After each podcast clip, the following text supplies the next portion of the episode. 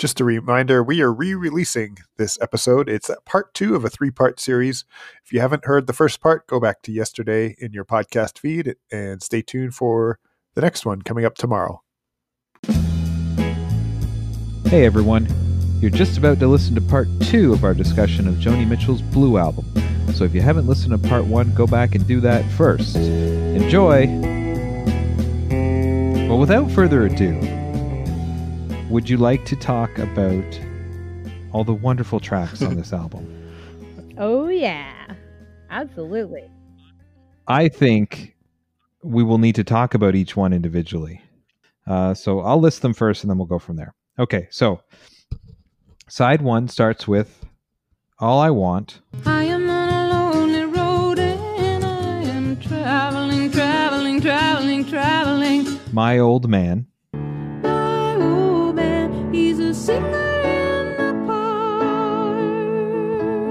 Little Green. Peter Little Green, be a gypsy dancer. Carey. Oh, Carey, get out your cane.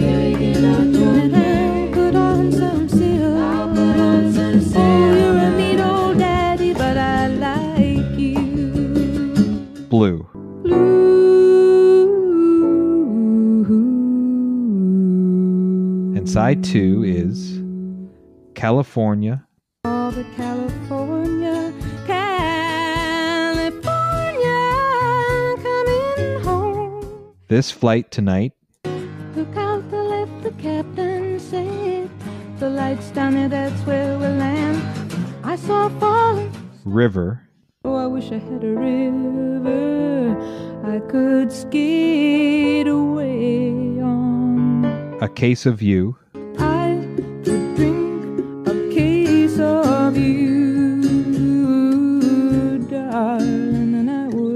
The album finishes with The Last Time I Saw Richard. The last time I saw Richard was Detroit in 68, and he told me all romantics meet the same fate someday. So I have a few notes on the tracks in general, and I think it'll give us a bit of a backdrop to the story that Joni is telling through this album. And I think this is really a story of the previous five years of her life and her relationships and the things she experienced. It's very narrative. She is, you know, and I think just as today, when a new Taylor Swift album comes out, all the Swifties go and try and figure out what relationship she's talking about in each song and what ex boyfriend is referenced in this song. And it's a big kind of uh, hide and seek scavenger hunt. Uh, I think Joni was one of the pioneers here because she references a few different people on this album, and there are songs that are about different people and relationships. She recorded this album in uh, 1971, and she had from 1967 to 1969 she had done her first three albums and in 1970 she decided to take a break from performing and she toured through europe. She traveled there for much of 1970 and this experience of going away and being away from her home is really the backdrop for two songs carey and california. And she references europe and paris and different things in both those songs. Um, and then during this trip uh, actually when she was she references in california being on a grecian island that's where she sent a letter to uh, her current partner at the time uh, musician graham nash of crosby stills and nash um, and sent him a letter breaking off the relationship. And it was that relationship that inspired my old man and river. And then it was also during that summer while she was traveling that she uh, began a relationship with James Taylor, uh, which is also a very famous uh, relationship. And those that relationship inspired All I Want and Blue, um, and references uh, some of the things they did together, and also his struggles with um, with drug addiction, uh, specifically in Blue. Um, and it was during that time she visited him on a movie set, um, Two Lane Blacktop, which she references in This Flight Tonight. So we've already gone through about six songs just based on kind of her, just her kind of the things she's done and the relationships she's been in the last few years. Um, and then Little Green is one of three songs that she wrote much earlier, like 66, 67. um, the other two were uh, removed before they recorded the album were bumped to make room for new songs she wrote, which are All I Want and The Last Time I Saw Richard. Um, and Little Green is a song about uh, Joni giving up her daughter for adoption in, I think, 1965 or 66. So she had written it just after that experience, but then kind of held on to it and included it in this album. And I think it, of course, fits very well. Again, to painting a picture of the story, as I say it, her experience of the last few years. So that is kind of the background, the stories behind almost all of the songs on the album. It's important to mention those not only so that we understand where she's coming from, but also that we see just how open and vulnerable and transparent she is. She's kind of laying everything out, all her, not only what she's done, which were personal things, but also her feelings about them. Mm-hmm. Uh, that she just kind of spreads just her heart just bleeds all over her sleeve and has everything out on the table. So that's a little background. I, I wanted to hear her commenting on the album because, Hmm. I mean, as soon as you look this album up, you are going to find, honestly, I think there's got to be at least 25 different Rolling Stones articles about Joni, Mhm. about this album, about people who got to interview her about this album. But I wanted to just find some of her own words. Um, and one of the best quotes, it was actually from a Rolling Stone interview that Cameron Crowe did with her in 1979. She was talking about Blue and she said, There's hardly a dishonest note in the vocals. At that period in my life, I had no personal defenses. I felt like a cellophane wrapper on a pack of cigarettes. I felt like I had absolutely no secrets from the world and I couldn't pretend in my life to be strong or to Mm. be happy. But the advantage of it in the music was that there were no defenses there either. And um, she tells this Jeez. story of playing like early, like the early cut of it for Kris Kristofferson. And she said it ended and he turned to her and he was like, God, Joan, save something of yourself. And he was really embarrassed. Like, and she said, like, he was just actively embarrassed about how real it was because it wasn't something that um, was necessarily or is necessarily encouraged in pop circles. And it's funny, Mike, that you would Mm. sort of mention Taylor Swift and how people like to cope, you know, poke through her lyrics and decode it all.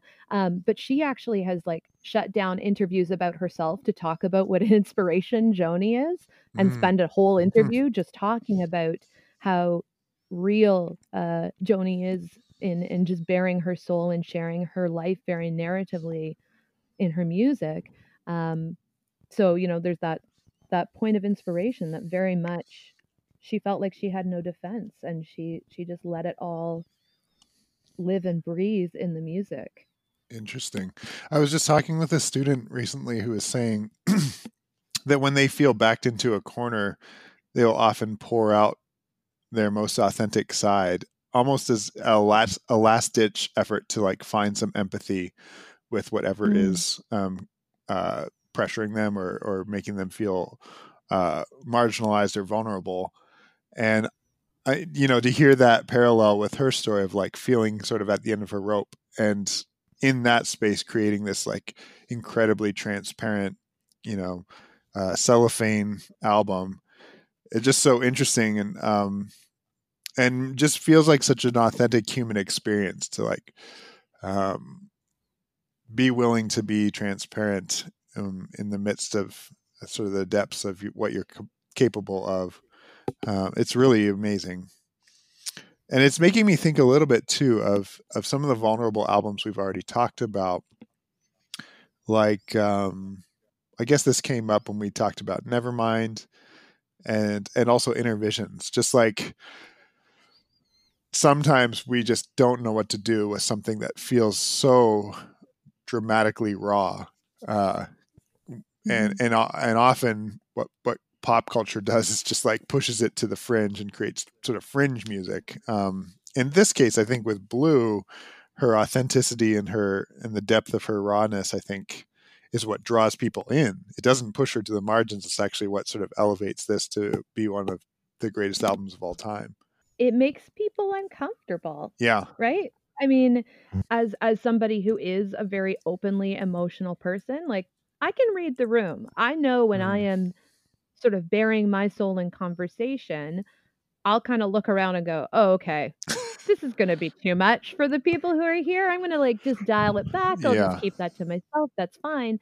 Um, but for somebody who is using their life to inspire a public piece of art, um, they don't necessarily have the protection of being able to read the room and dial it back. They're Yeah. just going to go for it, you know, and be inspired and and have it have it just kind of hang out there in the world. Yeah, and I think because this music is like really literally beautiful. Um, Mhm. I think Cool. if it was a punk album and she was singing these same lyrics, like I think that would make me uncomfortable.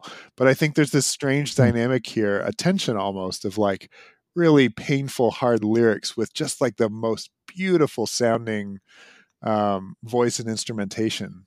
Uh, the and and even the it's not like all the songs are in a minor key or they all feel sad. Some of them are very bright and and warm, even though she's talking about really Mhm. deep, heavy stuff. I don't know. It's a real gift, I think, to to both draw people in and lay some real stuff on them um, at the same time. Okay, so all I want is a great opening track for a number of reasons. Um, I think this song is kind of uh, funky, and when I say funky, I don't mean like it sounds like funk music. I I think there's enough interesting um, instrumentation, or not instrumentation. There's enough interesting sort of song sound created by uh, what she's playing. Um, she is playing. Oh boy, it's a Appalachian dulcimer. I my initial my initial thought was that she was doing all these on a 12 string. It sounds like more than six strings, but it's a Appalachian dulcimer, which which creates I don't know I don't know if it's a layering effect or something. Um, maybe more string buzz and Cool. reverb that that I think makes each song sound a little bit more complicated in in terms of the songs that she uses it on. And all I want is is the thing that kicks it off. And so you get this sort of rich, broad string sound um, that kind of sweeps, uh, and her voice moves a decent amount uh, through the song as well. So it's an interesting song to begin with, and, and a song I think that I w- that immediately gave me a hook, as any good opening track should do. So an Appalachian dulcimer strum, a lot like a pedal or steel guitar would be, um, sort of on your lap. She's playing the the notes with her fingers, but she's pressing down on the strings rather than having her hand wrapped around the neck of the instrument. Um, and she and because of the way that she holds it, I think she can move her hands quite quickly across the neck. There's not much of a neck, but but I think she can change the sounds quite quickly with it. Um, it's a real. It, it is fretted like a guitar and and strung somewhat like a guitar, but you get a very different kind of sound out of it.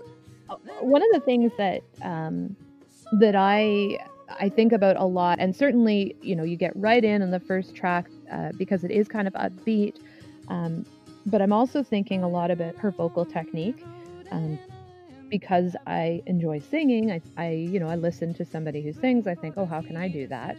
Usually, when I listen to Joni, I think, oh, that's very good. I will not try to do that. um, but one of the uh, it's actually a word that I just learned recently in terms of just uh, theory. Uh, it's the word declamation. So it's how the words and syllables are set to the music. And Joni has the most creative and unexpected declamation.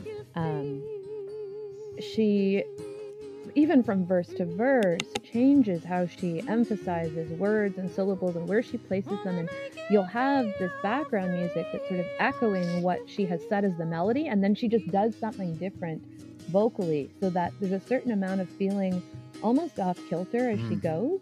Um, but I, I mean, I love it. and it's what I think helps it to feel very emotionally earnest and engaging. And you get that right out of the gate in in all I want for sure. There's a recent episode of that Dolly Parton podcast where they talk about different kinds of vocalization uh, in duets specifically. Mhm. Uh, I forget the exact terms, but there's duets in which uh, one voice is complementing the other, and there are duets in which there, it's almost two different lead vocalists that kind of their you know their their notes are not clashing with each other, but they're um, sort of strong and independent. And I think she's doing that with the music. Uh, the music is Mhm. going on a different pathway than her voice, but they're they complement each other really well. Um, it's not that the music is just uh, providing the harmonies for her voice; it, it's doing something else there. There's another dynamic going on. Um, and, and well, and she's also using just incredible uh, lyrics too. Like all I want, I think, is the song that includes the the line "I hate you some, I love you." I, I Mhm. love you some, right? Isn't that what she says? And I think that I think it's- Yeah. the album's full of little funny plays like that, where like it just it's just a line in a greater song, but it like pulls you into like, oh my goodness, I think we need to spend a whole hour talking about what that line alone means, and and that happens throughout the entire album. Um, it's just fantastic. I, Mhm. I agree. It's a great opener. It's it's a fun, playful song. Yet I love how in this fun, playful song she does talk about some serious and negative things as well. And that is one of the great things to me about this album that it includes all the experience, the human experiences, and that is so important. We've gone through a lot of different eras in the last few decades where in you know family psychology and parenting, it's like uh, just focus on the positive. Oh no, no, just focus, you know, focus on the negative and and tell them about it so they're aware of it. Oh no, no, no, you got to do, you know, and then really in the end, it's all about balance. You have to just share it all and try and you know shape people. And she does this so Yeah. well. It's she talks about the happy and the sad in this song. I- I love how accessible this song is. Um, and talks about things that I think regular people do. This is about a very high power, prominent uh, couple, uh, Joni Mitchell and James Taylor. Uh, so, I mean, these are people who are in the spotlight. Uh, but, you know, the line, the one that really jump and makes me kind of giggle when I hear it, but is so, you know, I want to talk to you. I want to shampoo you. This is just Mm. two people together doing normal things. Wa- I want to wash your hair, which is a very personal thing and could be very intimate, but also is just normal. Um, it's just a, a a normal person thing. And then I can't help but think, um, uh, oh, the jealousy, the greed is unraveling. In early uh, 1971, James Taylor hit kind of a new height in popularity, and because of that, um, he he broke off the relationship. And Joni has stated that it, it was devastating to her because she had kind of felt she had found her uh, her pair bond in James Taylor, and I wonder if this was either partly written after that had ended or that was starting to happen already because she was famous as well, but he kind of hit a new height, fa- uh, his fame and popularity. So I kind of wonder. Again, I don't want to pick it apart and try and figure what every line means, but I kind of She wonder if would, that's. she would literally hate that too. I think she would, and so I don't want to do that. But it, it kind of, be, but again, I I like that it talks about two sides, and Ben, I love that too. I love you. I, I hate you some. I hate you some. I love you some. Mhm. It's both. It's it's all the things. Um, do you see how you hurt me? So I hurt you too, and then we both get blue. Like it's just it's everything. It's And a Ah. blue reference in a song that's It's so on an album called Blue, but it's not the song called Blue. oh man. Oh, don't even start me. Oh Don't- boy. I actually I'm went on through and I way. counted how many different songs have a color reference, and I think that nine of ten, nine of ten have a color reference in them. wow. Uh, sorry, I got really. So there is color all over this album. Um, so so you know, blue is referenced I think in four or five songs. Um, and we've talked about concept albums. This is a concept album for sure. It's a story, Oh, yeah. it's a narrative. The songs are narratives, there's narratives within narratives, and it's all about emotion and color and Mm. feeling. And there are there are also repeating um, musical themes as well. I, I think that's one of the things that I I probably I bugged you about the first time we were listening to it. I was like, oh, there's so much there's so much reference to color. She is dragging us sort of back into her feeling using these motifs. Color Mhm. and light. She talks a lot about like juxtaposition of light, dark, and she references stars and moon and sun a lot. Um, it's so interesting, Ben. I was just thinking uh, when you were talking about the greed is the unraveling, it's the unraveling. So ironic too, because, or maybe Mike, you said that. Pardon me. Um, eh, that that's one of the reasons she actually broke up with um, with Graham Nash was uh, both. I think both her grandmothers had been artists, musicians, or something, and and had kind of put aside their musical dreams because of the men in their life. And so with Graham Nash, she said, "Oh, he's too big. It's it's just inhibiting me." Then she gets together with James Taylor, and then he kind of takes off. Like, oh my god, like what a, uh, Yeah. so sad. yeah. Um, and then one more thing I want to talk about, which happens so many times in this album, is repetition, repeating Mhm. words um, back to back. I'm on a lonely road and I'm traveling, traveling, traveling, traveling. The jealousy, the greed is unraveling. It's the unraveling. And there's a, there's a couple other things where it just repeats. Oh, I hate you some. I hate you some. Uh, do you see? Do you see? Do you see how you hurt me? Like just all these, just repeat, repeat, repeat, and that happens a lot through the album. I I Mhm. don't think it's. um I think some artists like are, are not creative and they just they do the same thing over and over again because they don't really know what to do. I think this is 100% totally intentional, and I think that she. Uh, we talk about this in, in literature too, and and she uses so many lit- literary devices in this album. Uh, when you repeat something, it's because you're saying to the to the audience, uh, "Pay attention to this right here." Yeah. this is Mhm. important or this is referencing something else or when i repeat here pay attention to the next time i repeat because i'm trying to point something out to you not again not to overanalyze but but i just feel it's very intentional and i like the use of repetition on this song and on the album Okay.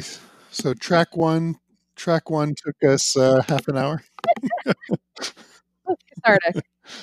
maybe maybe we'll go a little a little less in depth on So- in the future. so ben and i we did It's- this last time and i think this is the first two albums where we've kind of dissected each song but we did this last week when we talked about led zeppelin 1 uh, the, the difference is we got excited and talked about every song in depth but it was mostly about music and this is really heavy on, on the lyrics um, uh, but Some you of know, both. but, some of but both. again but but the music but the music on this album Yeah. is amazing as well Absolutely. And actually that's something too like uh, obviously she is a poet Mhm. and we we look at these words and we can you know parse them out and admire just the construction of it all um, but there are lots of musicians who have said i am so inspired by her. She was a killer guitarist. Yeah. She was an incredible composer and it's so great because she's like "Mm, no i'm a painter. Like she Yeah, doesn't yeah. even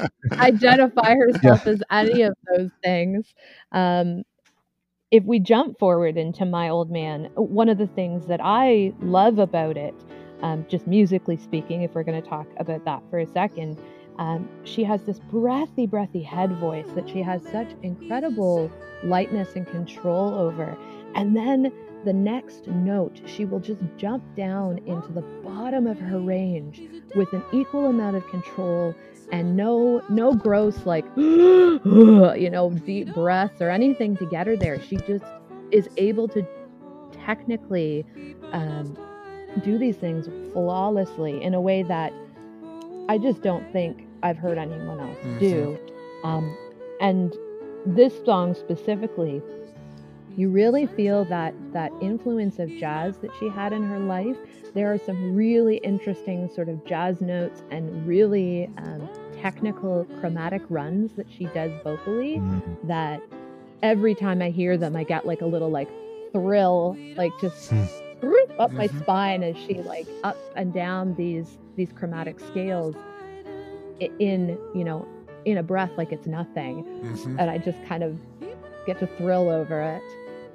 It's uh, an interesting song because she jumps from uh, major uh, chords to minor parts of the song Mm. too. And there's that there's that piano refrain right in the middle that kind of like acts as a yeah. i don't know it's like okay everything now reset and now here we go again yeah, on the roller coaster yeah. ride it's really fascinating i do think that um, i wish that my old man wasn't such a dated term for the person that you are in love with we use that almost exclusively now to mean your dad. And it sounds sort of creepy for someone who doesn't know that old man used to be something you'd call your partner. Um, But Ben, if you've been hanging out with young people now, daddy is the term that gets used for not your daddy. So maybe it's just all coming full oh, circle. jeez, I hope not. uh, that's a s- that's a small gripe that I have uh, with this That's one fair, particular that's track. Maybe you're right. It'll all come back in style and it'll be fine. Well, that's you know, it's it's funny that you say that because when I first listened to it with Nora, we were halfway through, and I said, "Hold on, did, she's talking about a partner or or her father?" I, no, I asked, and then we looked at it again. right, Yeah. Oh, right. no, no. Listen to the lyrics; it's obviously a partner, um, Yeah. but yes, it's a bit of a dated term. Unfortunately, uh, it doesn't translate as well. But it, you know, the lyrics obviously tell the story. Um, I I when I sometimes when I start listening to this song, I hear just the chords and and the rhythm, and it sounds almost like a cheesy '70s uh, church song. Um, and then it's, it's no, but I think it's intentional. And then uh, in the first verse, she gets to. Uh, we don't need no piece of paper from the city hall, keeping us tied and true. And she does those chromatic runs up and down, and it totally shatters what was happened before. Yeah. Um, uh, and then you're you're right, Ben. She resets that in, in between Mhm. to kind of just uh, major chords again, and then she does it. And then in the bridge, she does goes to a totally minor yeah. key, which Yeah. just so it's it's so diverse and rich and beautiful and this is um this is just piano like we went through a very heavy string song to open Mhm. uh, with the dulcimer and the guitar um and a very folky to this is a very more traditional sounding um piano ballad almost so i i love that uh shift there um, I will also admit, when you and I listened to this together, um, I don't know if you remember, I just uh, ugly cried the entire time we listened to this song because I don't know that um, I have listened to this song since having kids. Mm. Oh. So my recollection of this song as a teenager, and then now listening to it as someone who has born children myself, and I know that just insatiable bond that happens in bearing a child, I was wrecked. I was absolutely wrecked um, by every word of this song. I have a question for you before you continue. When you listened to this as a teen, did you know what it was about? you can kind of figure it out. I think probably at some point someone must have said something about it because I knew like I and I maybe because I started to look into who she was and her story, I knew that she had had a child. That child had gone up for adoption and I think actually because they were reunited in 1997 um, so that would have been maybe just before I started listening to this album. Um, so I think that sort of having the full circle of like as a teen going, oh, but she's with her now, so everything's cool.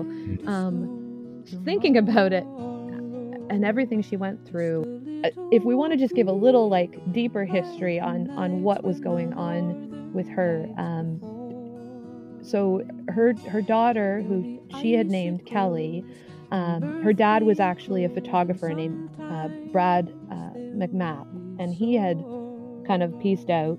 And then she married Chuck Mitchell, and very shortly after, uh, they separated and then subsequently divorced. And at that point, um, she she gave her child up for adoption, so maybe under a year old, Right. and then uh, and gave her up for adoption. And it, it was in 1996 that Joni started publicly saying, I want to find this child that I gave up for adoption. Um, and it was actually uh, Kelly, who at that point her name was Kilauren. Uh, she had been adopted by a, a, family in Toronto. She sort of figured it out. Um, she had kind of been trying to figure out who her birth mother was, and through some some good early early interneting skills, figured it out.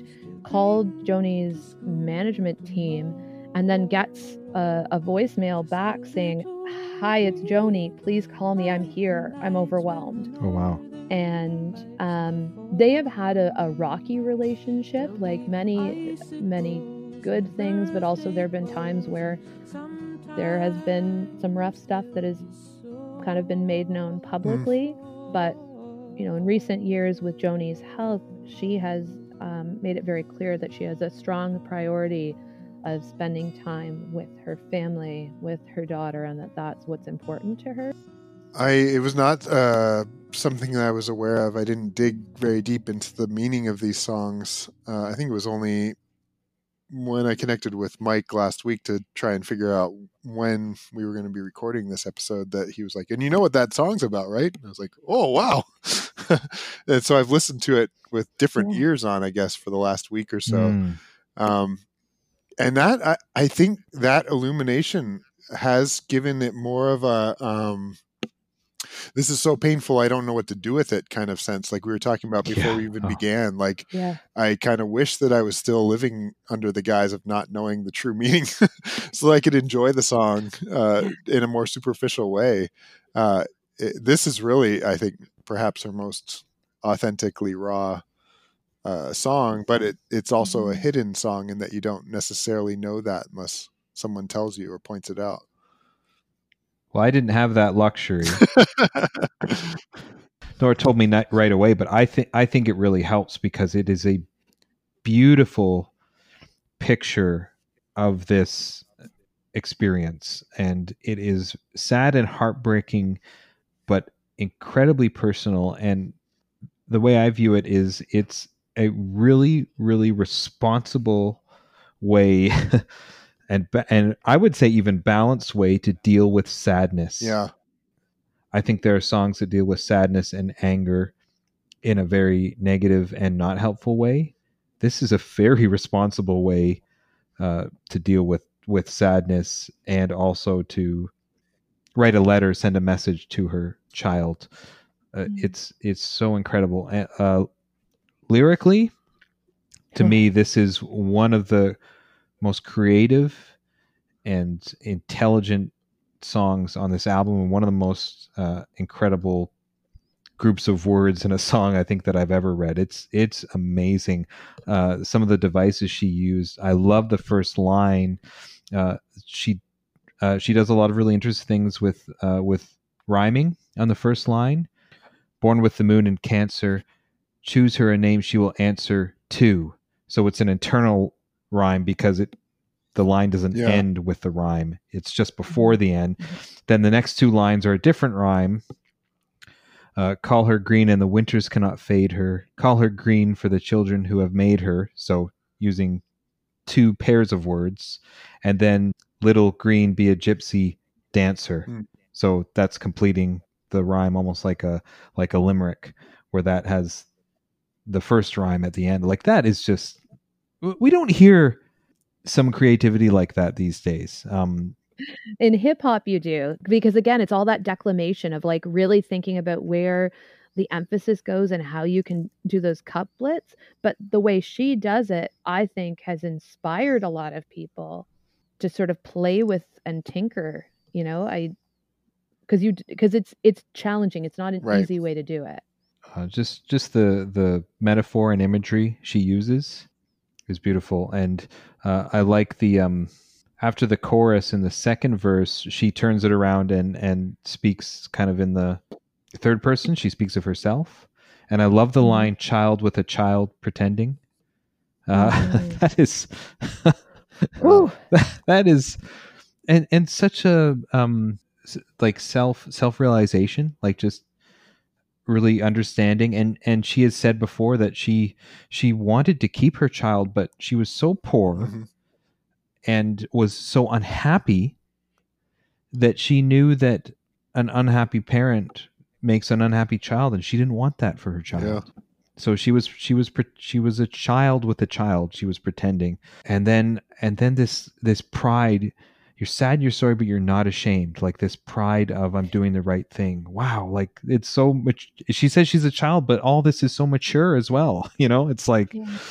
oh there's there's so much depth in Yeah. these lyrics She really expresses the heart of a mother. Um, like the nights when the northern lights perform, there'll be icicles and birthday clothes, and sometimes there'll be sorrow. Mhm.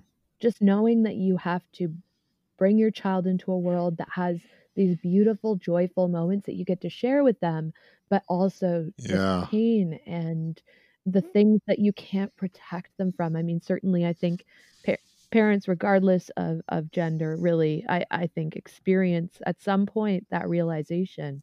And she's having to realize it as she lets her child go. I am ugly crying right now.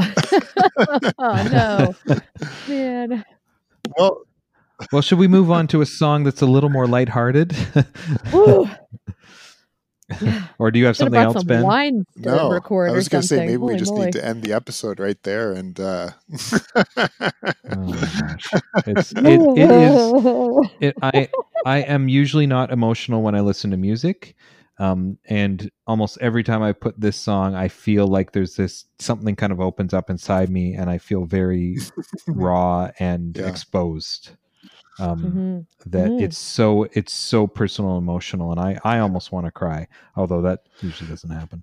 Well, yeah, we Yeah. moved from here into Carey, um, which was one of the singles from this album, the first single, I believe. Sure. One of only two. Was it the only single? One of only two. California was also a single, oh, okay, right, yep. but those two and these two songs, uh, Carey and California, are the ones that often pop up in you know Pandora stations or Spotify stations as sort of the tracks from this album, which is interesting because I, um, you know, Carey is a great song and California is a great song, but they don't quite have the depth of some of the songs that we've already talked about, at least in my opinion. Although maybe with our conversation tonight, uh, another world or layer will be opened, and I'll, I'll feel differently about them. Um, what are your thoughts about Carey? Can I throw something in that because I had I'd been trying to figure out again, maybe I, I maybe I'm a, a I don't know what the Joni Mitchell followers are called, not Swifties, uh, Mitchellites. But um, I, w- I was trying to sort of parse parse this out, and I actually was able to find an article where she was like, "Oh my gosh, I don't know why everybody cares about, you know, who the song was about." But she's like, "This one was actually about this guy that was like a cane carrying chef that I met when I was in Matala." A cave And- dweller, And so while there are no no no no no a cane a cane No, he was a cave dweller. he, he- oh was he okay I didn't Yeah. read that part but she yeah it I think that there are notes like harkening back to the two relationships and that's sort of what people are like that's what the song's about and she was like no it isn't It's just this dude. Yeah, he lived in a cave on the island of Crete. Um, a So hippie cool. community uh, on that island. Um, yeah. It's a much more fun and upbeat song than anything we've got so far. Maybe the first one was was uh, a nice hook, but but I think especially with the um, sort of background vocalists in the chorus, this song sounds lighter than anything that we've had up until this point. Mhm. Uh, I really like how she's done the background vocals there. She's done like a double a double harmony line. Uh, Is uh, it her? It's Is she almost doing it all? it's her. Oh yeah, oh yeah, it's Okay. her.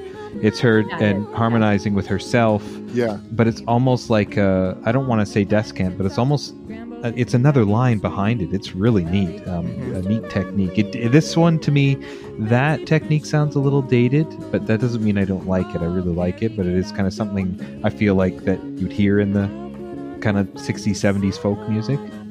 I think you hear it coming back a little bit now um, when people do live performances of their songs, um, where they might have on the album sort of had themselves doing sort of like a little background echo harmony, but now they've got, you know, like six women snapping at Mhm. you know, at, at static stand mics, um, and and almost creating that sort of like that illusion or feeling of like you have this little like choir backing you up. Do up. Yeah. Um, yeah. Yeah, it's interesting. Um, we also get another uh, uh, somewhat dated reference with "You're a Mean Old Daddy," Hmm. um, although, as Mhm. you said, Nora, maybe that one's coming back. Um, we'll see. and and a very cultural phrase. Uh, she's got a few things, but uh, in all I want, she said, you know, I want to get up and jive, and that's a very you know like '60s '70s term. And then here we've got, uh, you're a mean old daddy, but you're out of sight. You know, like very Yeah. very cultural. You know, uh, trendy, popular phrases and words, but they fit in very well. yeah. and i don't I don't feel like sometimes when you say something like that from an old song or time it just sounds really silly and embarrassing to say it this i don't it fits very yeah. well I was just listening to, oh goodness, I think it is one of Malcolm Gladwell's podcasts, um, Broken Record. There was an episode a little while ago where they were talking with um, Jack White and Brendan Benson from the Raconteurs. And they were talking about the kind of language that gets used in rock and roll, and that in almost every other genre, um, you know, we've started to move towards referencing like cell phones and technology and this and that. But then in rock, we're still talking about like old cars and using old turns of phrase because when we don't, it doesn't sound authentic. So I almost Mm. feel like maybe maybe Joni could be, you know, as relevant even with that dated language because in the context it it's, it gives her like like an emotional credibility like it feels Yeah. true to its time which is what we want from this kind of music That's true. Um, Maybe especially with a more uh, alternative crowd. I mean, this song Mhm. definitely feels birthed out of the '60s, like with the yeah the Mermaid Cafe and the um, beach tar on my feet, and even like dressing in your linen. Um, Hmm. lots of things like that. Like it, you're right, it feels authentic, but it also feels sort of out of a flower child kind of moment in time that um, yeah feels like a, another era. and this Yeah. song uh, pairs with california it, it's about kind of an adventure being away from home but also being being called back home Yeah. Uh, so it's Mhm. it's kind of uh, that that kind of pulling back to, I guess if we could call it real life. Some of these, I think, the the songs that sound a little sadder ground her in uh, more normal, more past places. They ground her in mm-hmm. you know relationships, in her child, in in the places where she grew up. You'll see that. a in- case of you as well. case of you and and, and Yeah. we'll get there case of you and river about you know the the ice Yeah. the, the, the and it's the sadder songs that are about and it's these Yeah. happy songs and upbeat songs that are about kind of the travels that Yeah. they were fun and they were great and I was happy but at some point you got to come back yeah yeah yeah. uh, yeah it sure is hard to leave but it's not my home Yep. I can't say Mm. oh it's great so good. Anything more on Carey, or should we move on to Blue? This is another one that I feel like there are songs that reach inside of you, and and and Mm. lyrically, again, just dripping in metaphor. Um, and it took me. There's some that you, I don't know. If, I don't know about you guys, but sometimes there's a couple of songs you kind of pore over a bit a few times before you really get it. Um, she she says a few lines and then comes back to it later. Blue, and, and she's addressing someone. There's a person. Blue. Uh, songs are like tattoos. You know, I've been to sea before. Crown and anchor me.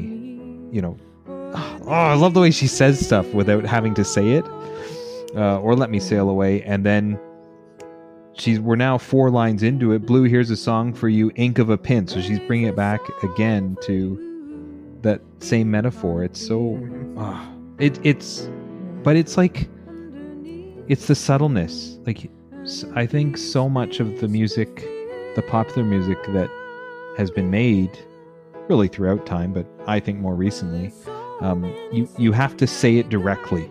Like you have to say it, or there's a fear that if you don't say it explicitly, people aren't going to get it. And Joni's the opposite. You can totally get it, and it's all just metaphor, and I love it. And a rough around the edges song too. Like she's been emotionally vulnerable so far, but a line like acid, booze, and ass, needles, guns, and the grass. Um, it's a bit grimier, grittier of a song. Uh, Oh yeah, talking about tattoos as well. yeah, I think coming in like in out of the 60s into the 70s and then knowing you know as her relationship with james taylor was Mhm. developing that he had ongoing um, substance abuse issues often people have sort of looked at this at you know in the midst of um, you know this this love and anchoring to each other she's kind of giving him the warning of like you know we had lots of laughs like that's great we got to make it through those waves we've got to these are these are not the things we're anchoring to um, you know and certainly he's been pretty he was really public about the struggles that he had but um, obviously the people around him including joni saw the danger that Yeah. was there and how more personal, like this, you know, she's addressing it to someone. I, I think we could assume, at least in part, James Taylor.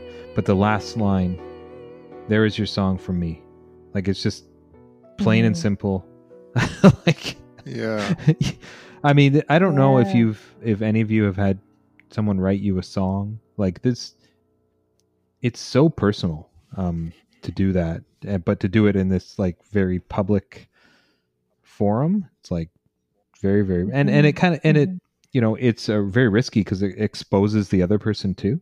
Yep. Um, and I don't know how Yeah. public at the time James Taylor was about his uh, drug addictions, but it kind of kind of sort of exposes him it, maybe not to everybody but to some people would have seen it Mhm. um so yeah Mhm. it's uh uh and and i want to i mean we talk so much about lyrics her vocal performance good heavens um Mhm. especially at the end when she sustains those notes it sounds like she's gonna lose it like like her she's gonna lose the the note in her vibrato and she never does hmm and and No. the vibrato gets so like the waves get so far apart and then she brings them back together the sound waves The piano's and kind of chaotic too. Almost sounds disjointed enough that it might fall apart, but somehow comes back together. oh it's it's yeah at the end it it well but i mean Yeah. that it partners with the lyrics Yeah. The lyric like and as you mentioned ben pretty pretty heavy serious stuff. And um it the the piano the piano uh, line gets very dissonant um, a lot of sharps and flats and almost sounds avant-garde but then comes back. Same as her vocals do and i think as the lyrics kind of bring us back from that very chaotic kind of lifestyle and and substances to kind of um, grounding again Mm. uh, it's it is well crafted I think that's why you get so many really interesting um, sort of jazz covers and unpackings of it because the texture and layers musically in this song, it, it's extremely complex and technical. And so you can really do a lot of interesting things if you start to, you know, have a have a, a band kind of pull it apart and then try to reform a version of it. It's yeah, pretty fantastic. that dissonant breakdown that we talked about it is uh, it is a reprise of the opening piano line Hmm. it's the same rhythm but it's different notes um, and, and it's really smart it's it's a variation on a theme I'm glad you mentioned the covers, Nora. On Joni's website, um, for each song, she lists the lyrics, and then um, when they are aware of another artist's recording, uh, those are listed as well. And Blue has been recorded by 107 other artists. Wow. Pretty guarantee amazing. some of them are real bad. yeah, I'm sure they are. it's a really tough song. Yeah. Oh man, I would. I said to Mike before we started, I was like, I will not deign to sing anything from this as we talk about it because I just feel like it, it would be insulting. just not, not Yeah. do justice to what she's created here. Yep. Well, we're halfway there. we made it through side one oh, Great. Had a little cry in the middle. I'm like, getting happy going into California now. I'm feeling great. We haven't even got to the songs that make me cry. Oh no! oh man. Whew, well, that's good. There's time for us all. It's true. Thanks for listening to part two of this episode. Don't forget to tune in tomorrow when we tackle the conclusion in part three. If you like what you hear, subscribe on your favorite podcast app and write a review. Send us a message at our Facebook page, on Instagram, or through our SoundLogic Podcast Twitter feed. Thanks for listening.